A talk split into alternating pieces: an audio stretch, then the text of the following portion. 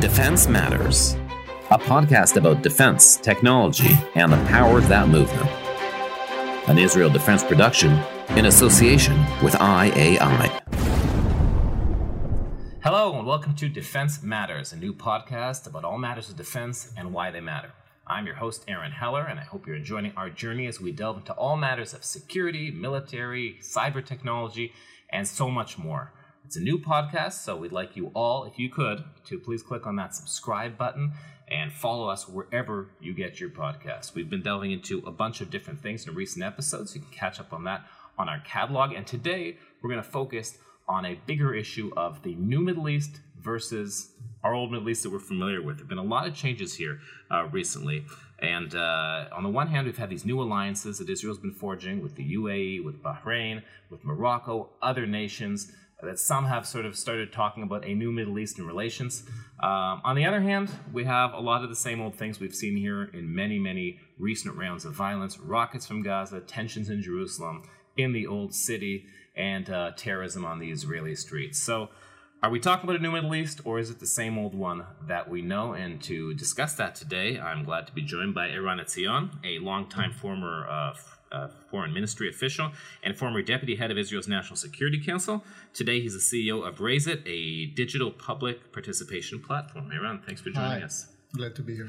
All right, so let's get into what I was talking about in our introduction over here about the general idea of what we're talking about. A couple years ago, I wrote a column about how the progress in the Middle East always felt like kind of like a hamster on a wheel. They kept on going around and around, and the more things change, the more they stay the same. Is that still the case today? Are we seeing fundamental changes in the Middle East, or are we seeing just a wrinkle of the same old thing that we're familiar with? Um, I think we're seeing very significant changes, but you know, as always with geopolitics, a lot of it has to do with fundamentals that do stay the same. You know, states are still states. Uh, we have new non- non-state actors that are acting perhaps in new ways. Um, we have new means, essentially, uh, certainly technologically, and uh, social networks and uh, uh, other technological innovations that do have a significant impact.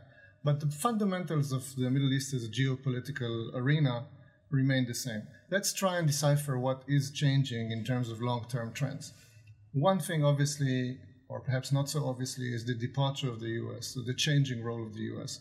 This is not a new phenomenon. It actually began with the end of the uh, uh, Iraq War, towards the end of the Iraq War, even under Bush, certainly under Obama, and then Trump was a continuation, and Biden is still yet a continuation more than a change in terms of the overall trend of the US understanding that the Middle East, they, they need to cut their losses essentially in the Middle East, not to leave it completely, but to change their posture, obviously because of China, and they need to pivot to China, something that Obama invented.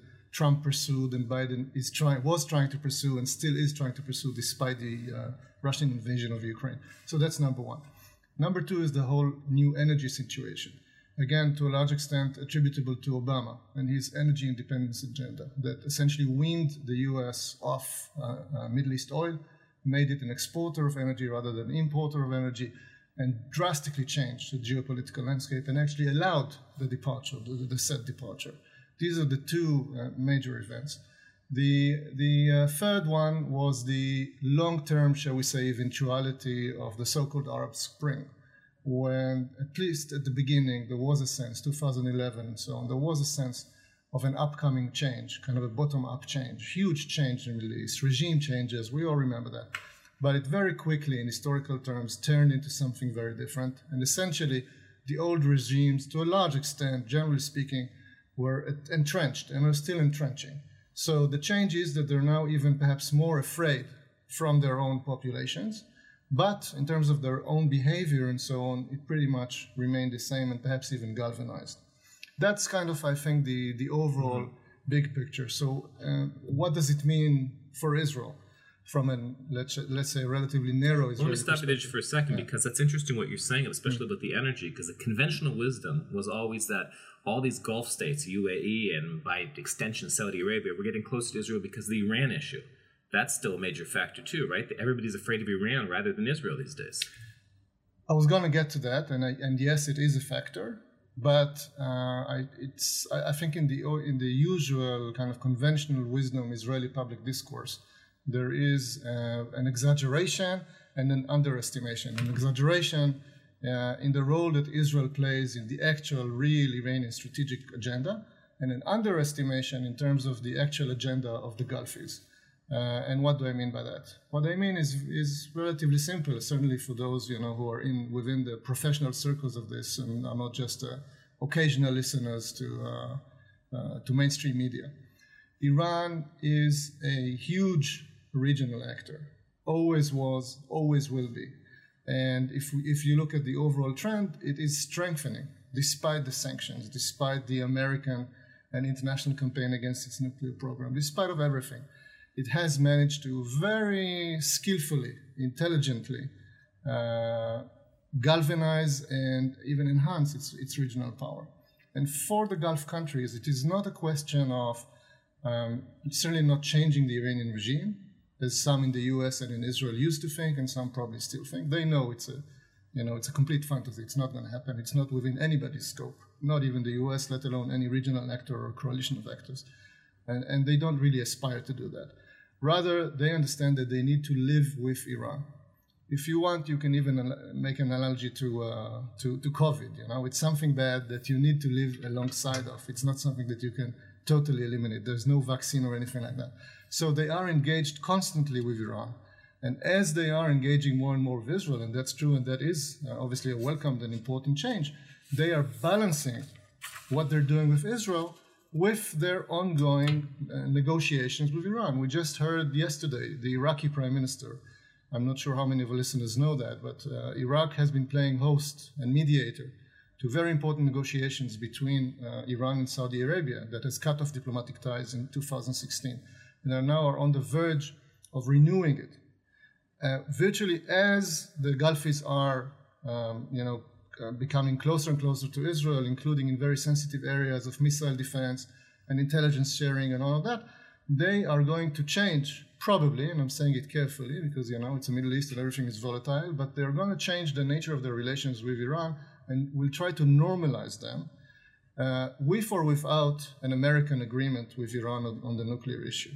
So to, to, to simplify, from the Gulfist perspective, and again, of course, there are differences. You know, it's uh, depending on the level of analysis you, you want to have, and we don't have enough time.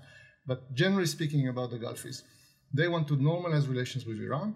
Sure, they see it as a threat, but they see it as a threat that they can and need to tackle in a variety of ways, not only militarily. They know that militarily, essentially, they cannot withstand Iran alone. And, and they have no illusions about that. For example, the economic ties between the UAE and Iran are extremely complex, and they were so throughout the, uh, the sanctions era, with all sorts of legal and semi-legal and illegal operations taken by the UAE. So we need to avoid the black and white view that is so common in, in, uh, in mainstream media. As far as Israel is concerned, it means that those in Israel who still perhaps are cultivating any dreams of a regime change in Iran need to forget about it and forget about it quickly it's not feasible, not even to, to, to the US, certainly not uh, for, uh, for Israel. And in terms of the nuclear agreement, Israel needs to understand that there is no better alternative to a renewed JCPOA. There simply is no better alternative, not for Israel, not for the US, not for any of the regional partners. And most of them know that. Israel's policy in that regard, I think, is, is mistaken. Well, that's made a lot of interesting points. Let's talk about the big picture again about all these new ties. Because a couple of years ago, if you would have asked somebody in Israel, oh, you're going to have kind of official relations with UAE, with Morocco, with Bahrain, uh, with Sudan even, and, mm-hmm. and, and these unofficial relations with Saudi Arabia, it would have seemed sort of like a pipe dream. But it actually happened, and we know that it can be tenuous. So, what are the things that can really put that in jeopardy? Is it these relations you talk about with Iran? Is it, for example, what's happening in Ukraine, the Russian angle on that all? Or is it the original point that you made about American foreign policy? Is the American retreating from the Middle East helping these or putting a hindrance on it? There's one point that we neglected to, to mention so far, not accidentally, which is the Palestinian issue. I was going to get the, to that. Well, that's my next real, question. Yeah, I am going to tie it into this question yeah. because I think the real difference between the so-called New Middle East of the Shimon Peres times and the New Middle East that we're seeing now is the extension, the, the elimination, if you will, of, or the absence of the Palestinian issue in, in the equation, at least on the face of it. Because the whole idea of the Abraham Accords at least from the Israeli perspective, not necessarily, by the way, from the American perspective, but certainly from the Israeli perspective, was to marginalize even further the uh, uh, Palestinian issue and to demonstrate. And this for Netanyahu is a huge achievement because he's been talking about it essentially since he entered politics in the in the mid 90s.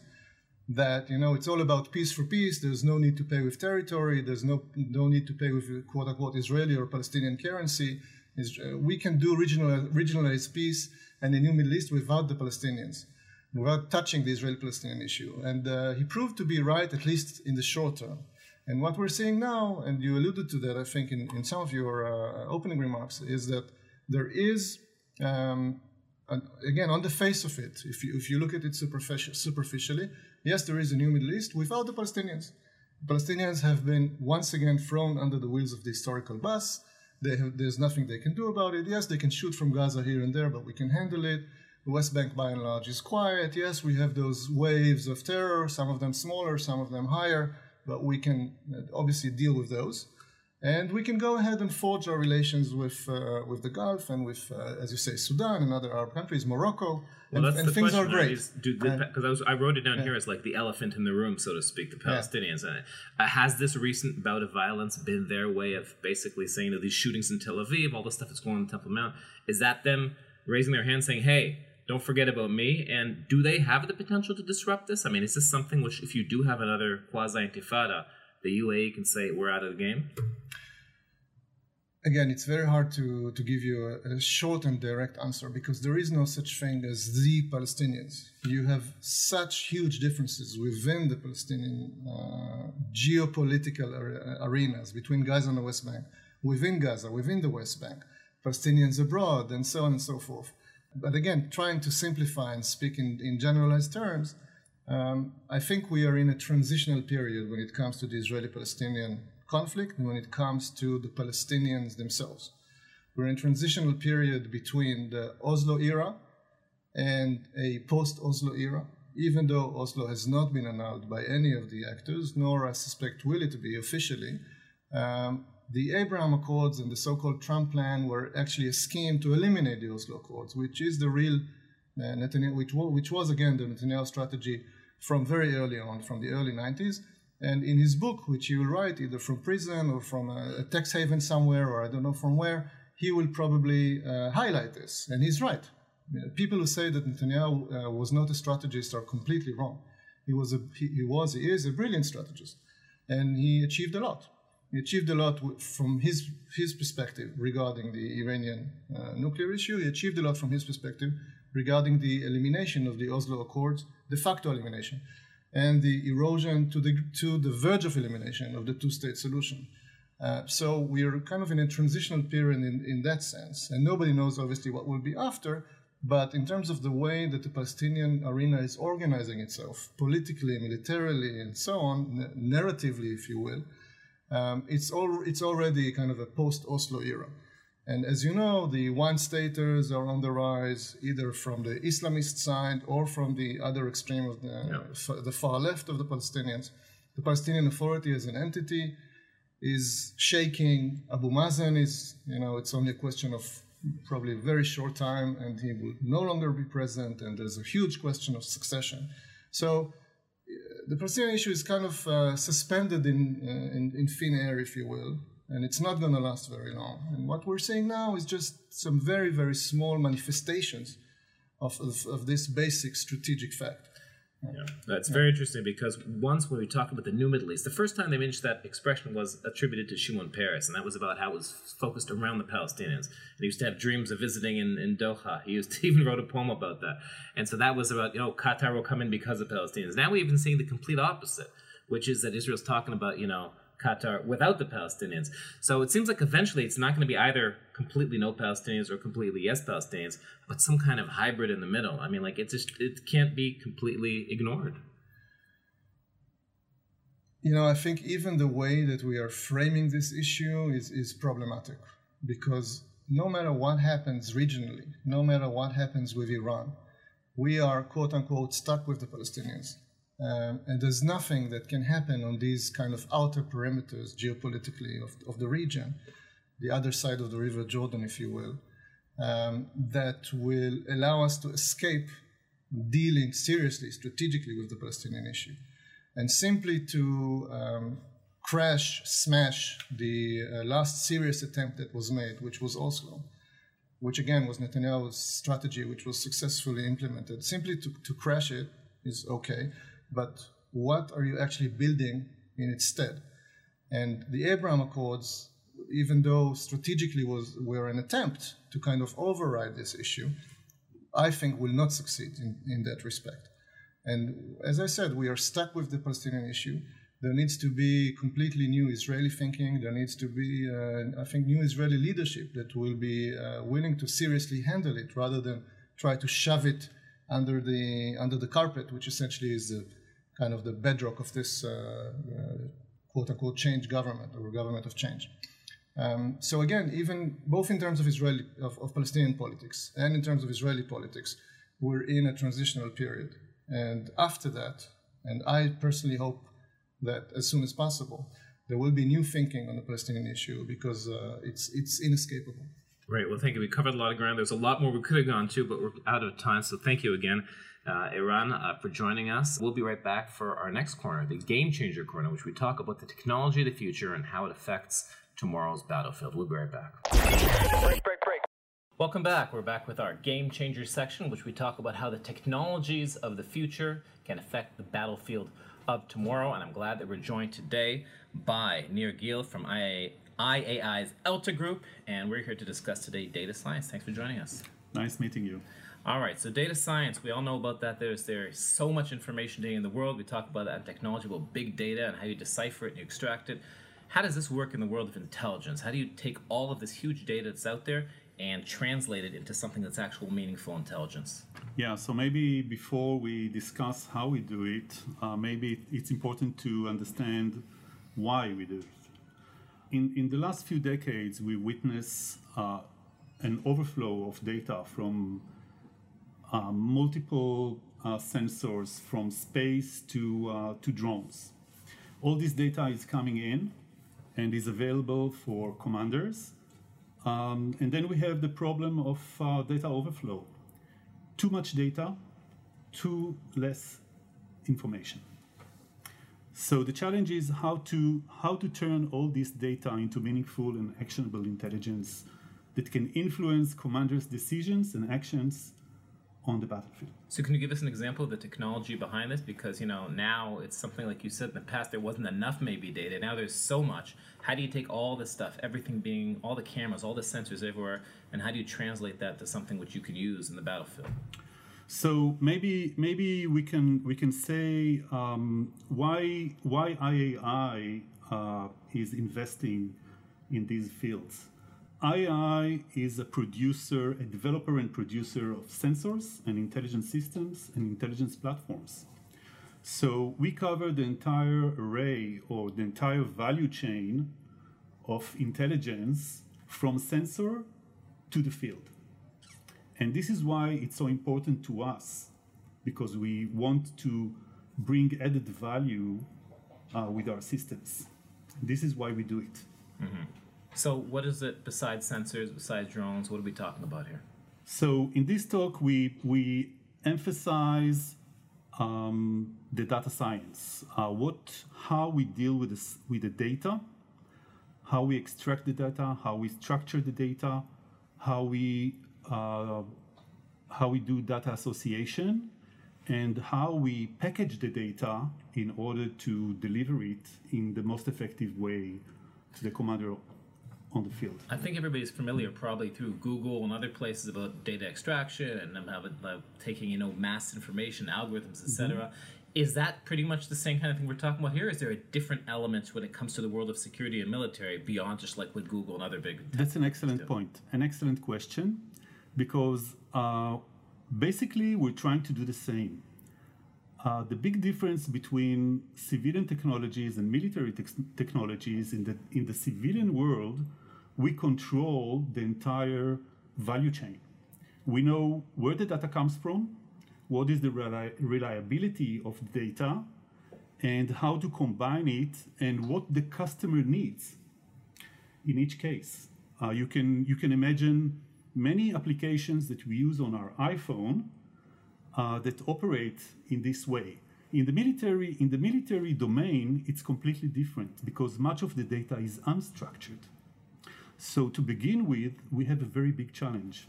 So this is obviously a very hot topic. A lot of people are dealing with this. What's the added, I guess, advantage you guys have in this area of data science? Yeah, so IAI is, um, as I said, controls the entire um, chain value of, uh, of intelligence. We develop sensors, we do the intelligence systems, the intelligence platforms, and we deliver them to our customers. So, so first of all, we have an intimate understanding of how the sensors work, and this is a key factor for doing data science. The second advantage is that many of uh, the experts that work in IAI are former um, IDF uh, uh, people that has uh, extensive operational understanding of the needs of the customers. And the third advantage is our platform. We have developed a platform, uh, its name is Starlight, which is a dedicated platform uh, to produce in, uh, actionable intelligence. And that platform includes all the algorithms and engines and applications that provide the commander on the battlefield to perform uh, the intelligence uh, task uh, from start to end. Well, I hope that we took all the data you talked about here and managed to synthesize it into something understandable for everyone watching us. And that does it for this episode of uh, Defense Matters. It was episode three. You can see our entire archive wherever you get your podcast. So please subscribe and follow us there. Until next time, I'm Aron Heller saying goodbye. We'll see you next time on Defense Matters.